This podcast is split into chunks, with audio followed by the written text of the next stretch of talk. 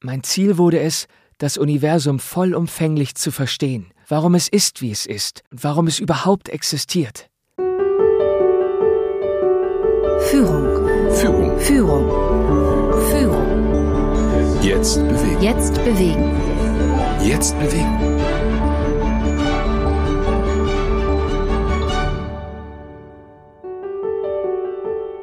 Sinn, Zweck, Motivation.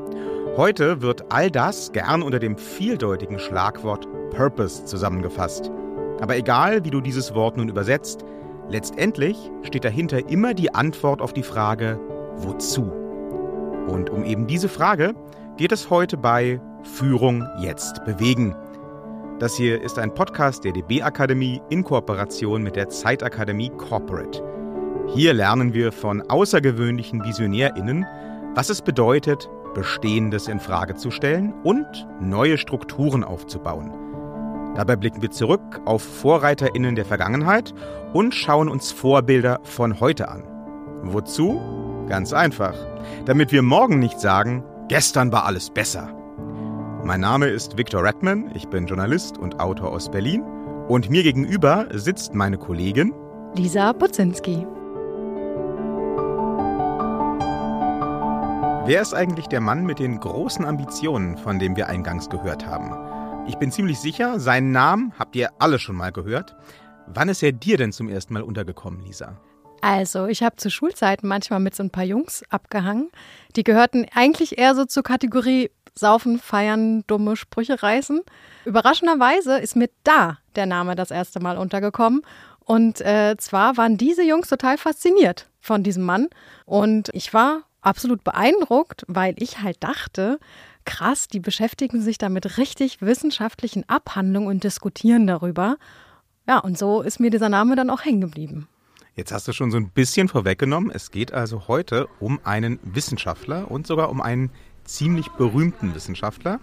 Und seine Geschichte erzählt uns heute der Schauspieler Marcel Mann. Mein Name ist Stephen Hawking. Aber meine Freunde in der Schule, die nannten mich Einstein. Ja, ganz im Ernst. Ich schätze, sie wollten mich bloß aufziehen. Oder sie haben schon damals etwas geahnt, was ich selbst erst viel später erkannt habe. Ein besonders guter Schüler war ich nämlich nicht. In vielerlei Hinsicht war ich sogar ein Nachzügler, ein Spätzünder. Das meiste von dem, was meine Lehrerinnen und Lehrer mir in jungen Jahren beibringen wollten, konnte mich nicht fesseln. Es war einfach nichts Neues daran. Es gab nichts zu entdecken, was man nicht schon längst in tausend Büchern hätte nachlesen können. Mein Wunsch war es, Dinge zu verstehen. Immer schon. Anstatt meine Hausaufgaben zu machen, habe ich mit meinen Freunden Modelle gebaut und getüftelt. Ich weiß noch, wie wir unseren ersten eigenen Computer gebaut haben. Er bestand ganz und gar aus recycelten Bauteilen. Von der ersten Schraube bis hin zum letzten Schaltkreis. Niemand hat uns gesagt, wie das funktionieren könnte. Haben es uns selbst beigebracht. Als das Ding dann zum ersten Mal tatsächlich hochfuhr, das war ein großartiges Gefühl. Ein Triumph. Zu diesem Zeitpunkt hatte ich bereits meine Liebe zur Wissenschaft entdeckt. Mit 17 Jahren begann ich mein Mathematikstudium an der Oxford-Universität, der Alma Mater meines Vaters. Was war ich stolz. Mein Rektor hatte mir empfohlen, doch noch ein Jahr abzuwarten, aber das kam für mich nicht in Frage.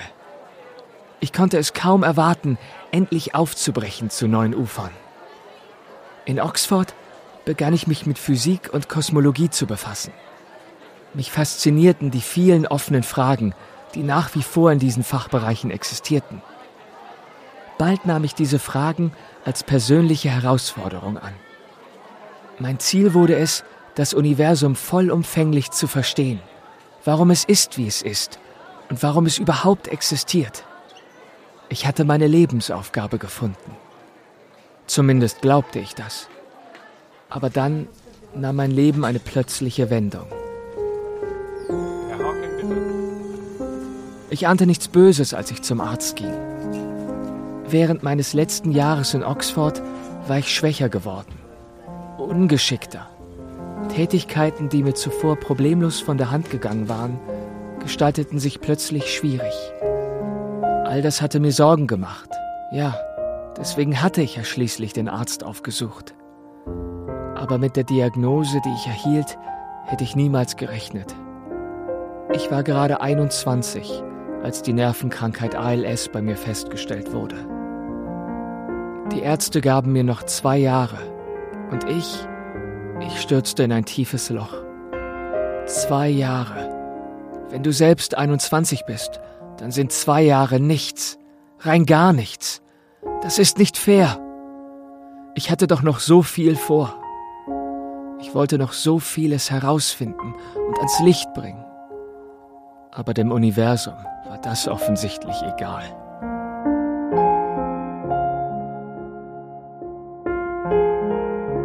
Ich hätte wohl die nächsten zwei Jahre in diesem Loch verbringen können. Doch das wollte ich nicht. Mir wurde klar, dass ich eine Entscheidung treffen musste. Ich glaube, unser Gehirn ist wie ein Computer, der irgendwann einfach aufhört zu funktionieren. Ob das heute oder morgen passiert, ist eigentlich egal. Ich kann nichts daran ändern. Aber ich kann die Zeit bis zum finalen Shutdown nutzen, um das zu tun, was ich tun will. Das, was ich immer tun wollte.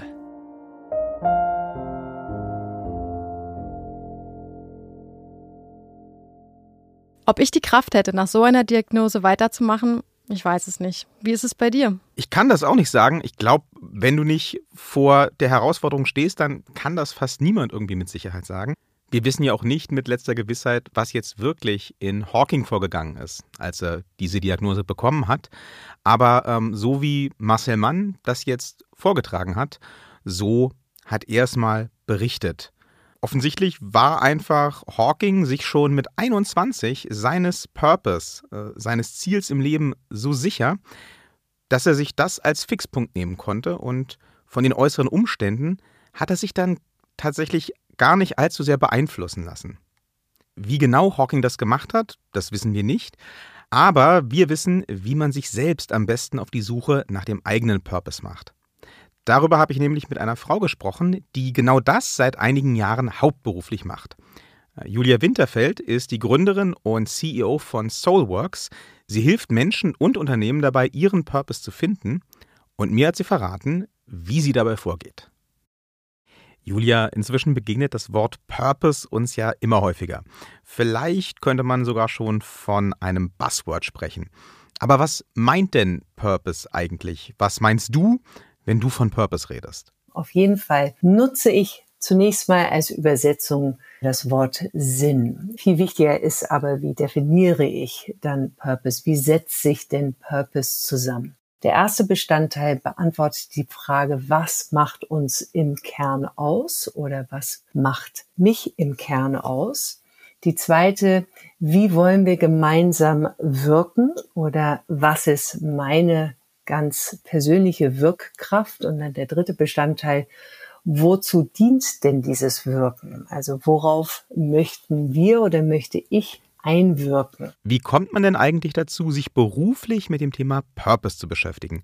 Das ist ja jetzt kein klassischer Beruf. Ich sage immer ganz gerne von mir, ich war 20 Jahre lang digital, bevor ich dann human wurde. Was heißt das? Ich habe bis zum Schluss in Digitalagenturen gearbeitet und als ich dann in meiner letzten Rolle als Geschäftsführerin für eine international tätigen Agentur habe ich für mich gemerkt, hier im deutschsprachigen Raum, dass Unternehmen natürlich sehr stark ihre digitale Transformation vorantreiben und sehr stark da auch auf die Prozessoptimierung ausgerichtet waren, aber weniger den Mensch im Blick hatten. Wie bringen wir denn den Mensch auch mit auf diesem Weg? Und zweitens hatte ich dann auch selber in meine Führungsaufgabe immer wieder mir selbst die Frage gestellt, ja, wie geht es denn weiter eigentlich? Also was ist denn die nächste Rolle, die ich jetzt einnehmen würde? Und in diesem Konglomerat, in der ich tätig war, hätte ich natürlich weiter die, die Karriereleiter hochsteigen können. Äh, nur war das für mich sehr stark dann immer mehr mit Zahlen verbunden. Und das erschien mir irgendwie nicht unbedingt sinnhaft, nur mich mit diesen Zahlen auseinanderzusetzen. Auf jeden Fall war es für mich dann klar, wir können diese digitale Transformation nicht nur auf der Prozessebene oder aber auch auf der Geschäftsfeldsebene, also neue Produkte, Services entwickeln, sondern wir müssen dahinter einen Sinn stellen, denn nur dann werden die Menschen auch wirklich nachgehen und sich dafür tatsächlich einsetzen wollen. Und damit habe ich mich dann erstmal selbstständig gemacht. Inzwischen nach sechs Jahren ist das auch eine kleine Unternehmung. Hast du mit dem Purpose-Thema denn von Anfang an offene Türen eingerannt oder musstest du da erst Überzeugungsarbeit leisten? In den letzten drei bis vier Jahren äh, hat es sich schon gezeigt, dass äh, Führungspersönlichkeiten sich immer mehr dafür geöffnet haben, weil sie eben erkennen, oder zumindest annehmen, dass das auch ein Schlüssel sein kann, um Zukunftsfähigkeit in ihrem Unternehmen zu gewährleisten. Trotzdem braucht es Führungspersönlichkeiten, die auch für sich selbst die Fragen stellen, was ist denn das, was ich bewegen möchte oder was ich bewirken möchte äh, mit meiner Rolle, aber genauso mit dem Unternehmen, äh, wo ich tätig bin. Wenn ich jetzt auf der Suche bin nach meinem Purpose, wie gehe ich da eigentlich vor? Wie fange ich das an? Ein sehr schönes Modell. Allerdings wird es nicht so unbedingt genutzt. Und zwar ist das ein japanisches Weisheitsmodell. Das nennt sich Ikigai. Allein das, wenn man das äh, googeln würde, kriegt man schon viele, viele Fragen, die man stellen kann, sich selbst stellen kann, um vielleicht da auf die Fährte zu kommen. Was ist es denn, was mich treibt, antreibt, beziehungsweise was ist denn äh, mein Sinn äh, in meinem Arbeitskontext? Mein Vorgehen ähm, schließt natürlich viele Fragestellungen ein. Und zwar könnte man sich äh, die vier Perspektiven so vorstellen. Erstmal überhaupt die Perspektive, wo sind meine Leidenschaften? Hm, und äh, um das auch aufzudecken, lade ich immer wieder ein, in die Vergangenheit zu gehen und da hinguckt, was gibt es denn da für Flow-Momente, die ich gehabt habe, die äh, möglicherweise aufdecken, wo Leidenschaften von mir stecken. Und wir alle haben, wenn wir zurückblicken, solche Momente, wo wir wirklich im Flow waren, wo wir das Gefühl haben, das hätte ich äh, ständig und immer machen können. Oder da habe ich einfach die Zeit vergessen. Oder äh, da war ich einfach in einem Kontext oder mit Menschen, wo ich mich wohlgefühlt habe, wo ich entspannt war, wo ich ohne vielleicht auch Angst einfach agiert habe. Dann gibt es die Perspektive, die auch rückblickend ist, und zwar Schmerzmomente, die eben, wie das Wort ausdrückt, die unangenehm waren, aber woraus ich durchaus gelernt habe. Die dritte Perspektive ist eher gegenwärtig, also da nochmals zu schauen, was ist mir denn wertig und wichtig? Was mag ich in meiner Zusammenarbeit wertschätzen. Dahinter steckt so, was macht mich denn eigentlich aus? Auf welche Werte beziehe ich mich denn? Da gibt es eine sehr schöne Aufgabe oder Übung, da kann man sich fragen, ganz platt, was wünsche ich mir denn? Ähm, mal ganz losgelöst von allen Werten, sondern was wünsche ich mir denn so im Leben? Und vielleicht kommt ganz pragmatisch, ich wünsche mir ein Haus am See.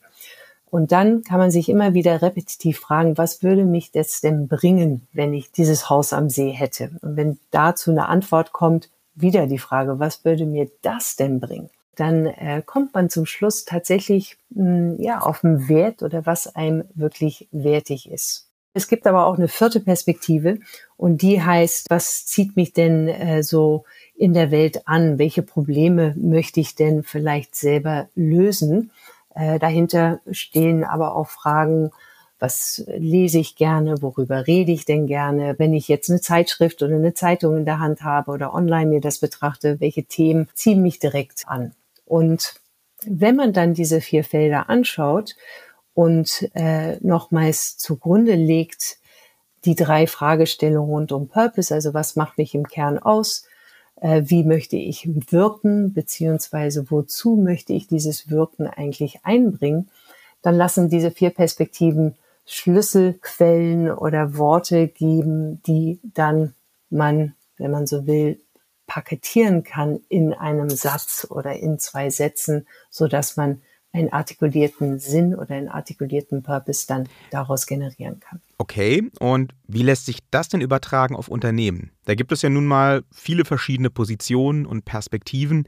Wie lassen sich die unterschiedlichen Vorstellungen von verschiedenen MitarbeiterInnen denn zusammenbringen? Es würde mich in der Tat wundern, wenn das alles so unterschiedlich wäre. Denn man schließt sich doch ein Unternehmen, ob unterbewusst oder bewusst an, weil irgendetwas einen darin anzieht. Ganz so weit weg auf unterschiedlichen Sternen werden die einzelnen äh, Individuen nicht sein. Trotzdem, wie geht man vor? Und die erste Voraussetzung ist, dass wir es partizipativ machen. Und dann kriege ich immer wieder die Frage, naja, aber wenn wir Hunderttausende von Menschen sind, wie soll das denn überhaupt gehen? Ich schlage dann vor, beziehungsweise ähm, das Vorgehen ist dann, äh, dass wir natürlich nicht allen direkt einbinden können, sondern dass da ein gut repräsentatives Querschnitt des Unternehmens in diesen Prozess mit eingeladen wird.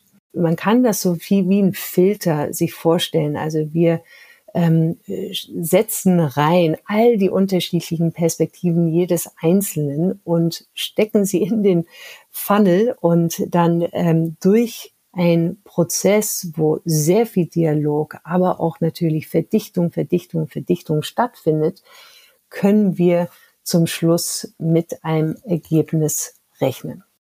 Dieses zweite Bestandteil, wie wir denn wirken wollen, das ist das, wo eben die Individuen ganz unterschiedliche Perspektiven haben. Also da ist am meisten Breite an, sag ich mal, Datensätze, die wir zu Anfang haben, die, wenn wir sie dann filtern, mehr Dialog brauchen, sich wirklich dazu verständigen, was uns denn gemeinsam im Wirken denn ausmacht. Und dann kommt dieses Wozu. Wo braucht denn der Planet oder die, die Gesellschaft eigentlich ähm, Unterstützung und was ist unser Beitrag dazu? Wenn das rauskommt und der Prozess durchlaufen ist, dann erkennen, so zumindest meine oder unsere Erfahrung, erkennen die Menschen, die darin partizipiert haben, dass Arbeit wirklich äh, einem Sinn geben, geben kann, beziehungsweise gibt und wie schön, dass wir es jetzt explizit gemacht haben, wo dieser Sinn oder wo dieser Purpose ähm, oder was dieser Purpose ist. Denn wir alle wollen in unserer Arbeit nicht nur wirksam sein, sondern auch einen Sinn darin sehen. Und wenn die Führungskraft das anspricht und immer wieder daran erinnert oder zumindest die Türen aufmacht, mal selber darüber nachzudenken, äh, dann glaube ich, äh, kann das unfassbar viel auslösen in dem Einzelnen gegenüber. Eine persönliche Frage zum Abschluss. Was machst du selbst heute anders als früher? Was ermöglichst du vielleicht auch deinen MitarbeiterInnen, was du früher nicht getan hättest? Ganz pragmatisch, jedes Meeting fängt an bei uns mit, äh, was ist die Absicht dieses Meetings, was auch eine Übersetzung von Purpose sein kann. Ähm, Im Sinne, auf Englisch sagt man so schön, what's the purpose of this meeting? Und dann zum Schluss hat das, was wir hier heute getan haben, wirklich ein, also zahlt es auf unseren gemeinsamen Purpose ein. Hilft es, unsere Vision auch wirklich zu erreichen? Leben wir unsere Werte, die auch entsprechend aus diesem Purpose ähm, heraus sich kristallisieren? Und ja, ich hätte früher gesagt, dafür haben wir keine Zeit. Ähm, das ist äh, also wo, wo, wie ich schon eingangs gesagt habe, ähm, wie ist das in Zahlen auszudrücken? Äh, kann ich mir das überhaupt leisten? Wo ist die Effizienz eigentlich? Also da war ich früher einfach viel zu sehr auf Leistung, Effizienz und auch Zahlen ausgerichtet und äh, hätte es mir nie erlaubt, solche Räume zu schaffen. Ist eigentlich verrückt, dass man sich diese Fragen nicht immer stellt, oder? Die sind so banal und gleichzeitig irgendwie total genial. Also ich hatte in meiner beruflichen Laufbahn bisher keinen Platz für solche Fragen. Wie war das bei dir? Immer mal wieder, aber ich glaube, das Problem ist auch, dass solche Fragen oft einfach keinen Raum bekommen. Das sagt ja auch Julia. Oft geht es gerade im Arbeitskontext eben um Zahlen, es geht um Effizienz und da ist gefühlt einfach keine Zeit, um solche Fragen zu diskutieren. Dabei könnte genau das ja unter Umständen auch vieles verändern und letzten Endes dann die Effizienz äh, wahrscheinlich auch wieder steigern. Bei dem Punkt mit den Zahlen in dem Interview, da habe ich äh, mich auch an mich selbst erinnert gefühlt. Also als Julia gesprochen hat davon, dass sie plötzlich so viel Zahlen in ihrem Job, dass sie immer wichtiger wurden und dass sie festgestellt hat, das ist gar nicht so mein Ding. Und ich finde, wir haben hier in Deutschland häufig so eine Durchhaltementalität Und es ist scheinbar ganz normal, dass zu einem Job auch Aufgaben gehören, die man überhaupt nicht gerne macht. Aber vielleicht ist es ja doch mal an der Zeit, das zu hinterfragen und auch schon bei zum Beispiel so Aufgabenverteilung im Team nicht nur Können und Stärken, sondern halt auch Interessen, aber auch den persönlichen Purpose mit einfließen zu lassen. Ja, was das bringen kann, und wie wichtig das auch sein kann, das sehen wir ja auch an Stephen Hawking. Der war sich seiner Sache nämlich so sicher, dass selbst eine lebensverändernde Diagnose wie ALS ihn nicht lange ausbremsen konnte.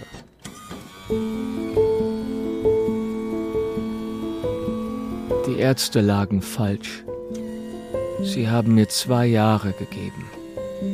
Das ist jetzt 22 Jahre her. Mit der Außenwelt kommuniziere ich über einen Sprachcomputer, den ich mit einer Hand steuern kann. Früher oder später wird das auch nicht mehr möglich sein. Das Leben mit ALS ist kein einfaches. Aber ich lebe. Ich lebe.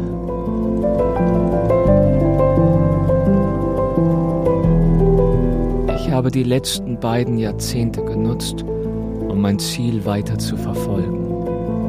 Ich habe an den berühmtesten Hochschulen der westlichen Welt gelehrt und geforscht und dabei selbst vieles dazugelernt. Ich habe Theorien aufgestellt und sie wieder verworfen. Ich habe Bücher geschrieben. Ich habe Entdeckungen gemacht, von denen ich mit Fug und Recht behaupten kann, dass sie die Art und Weise verändert haben, wie die Menschen unser Universum betrachten. Nicht schlecht für einen Jungen, der sich seinen ersten Computer aus Metallschrott in einer Garage zusammengebaut hat.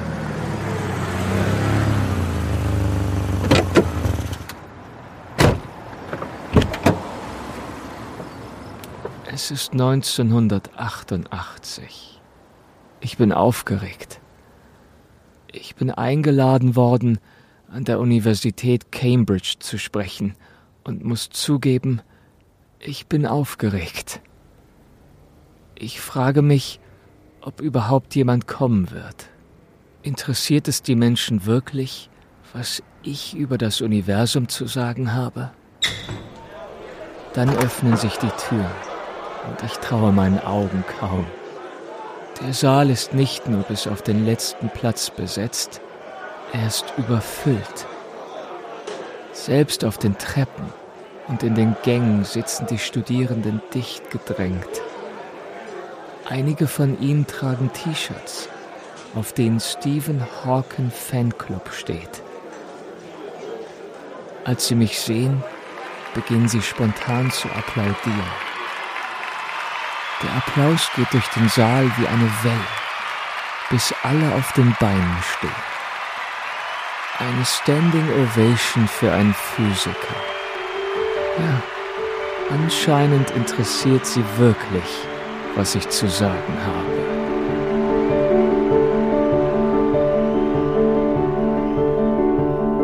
Tatsächlich waren nicht nur Kolleginnen, Fachleute und Studierende interessiert an dem, was Hawking zu sagen hatte. Im Laufe der Jahre hat er auf der ganzen Welt eine riesige, bunt durchmischte Fangemeinde gewonnen, die von seiner Persönlichkeit oft ebenso begeistert war wie von seinen Erkenntnissen.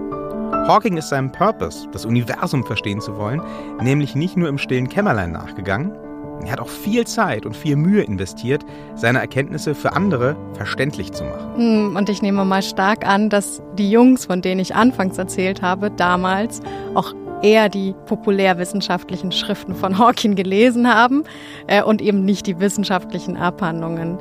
Ich finde aber auch, was du gerade gesagt hast, dieses Unterrichten, Wissen weitergeben. LehrerInnen sind meiner Meinung nach eh ein total gutes Beispiel. Ähm, die meisten von uns erinnern sich noch an ihre Lehrerinnen und Lehrer.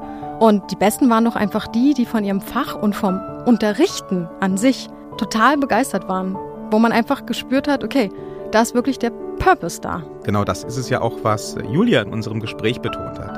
Letztendlich will und braucht auch jeder von uns einen Purpose, also einen Sinn im Leben. Egal ob in der Arbeit oder im Privatleben. Mit Sinn dahinter geht einfach vieles besser und leichter. Wir hoffen natürlich, dass wir euch mit dieser Folge ein paar Hinweise geben konnten, wie ihr eurem Purpose auf die Spur kommen könnt. Das mag vielleicht ein bisschen Arbeit sein, aber wie wir ja heute hören durften, es lohnt sich. Ich bin Viktor Redman. Und ich bin Lisa Buzinski. Und wir freuen uns, euch auch beim nächsten Mal wieder hier zu begrüßen, wenn es wieder heißt Führung jetzt bewegen.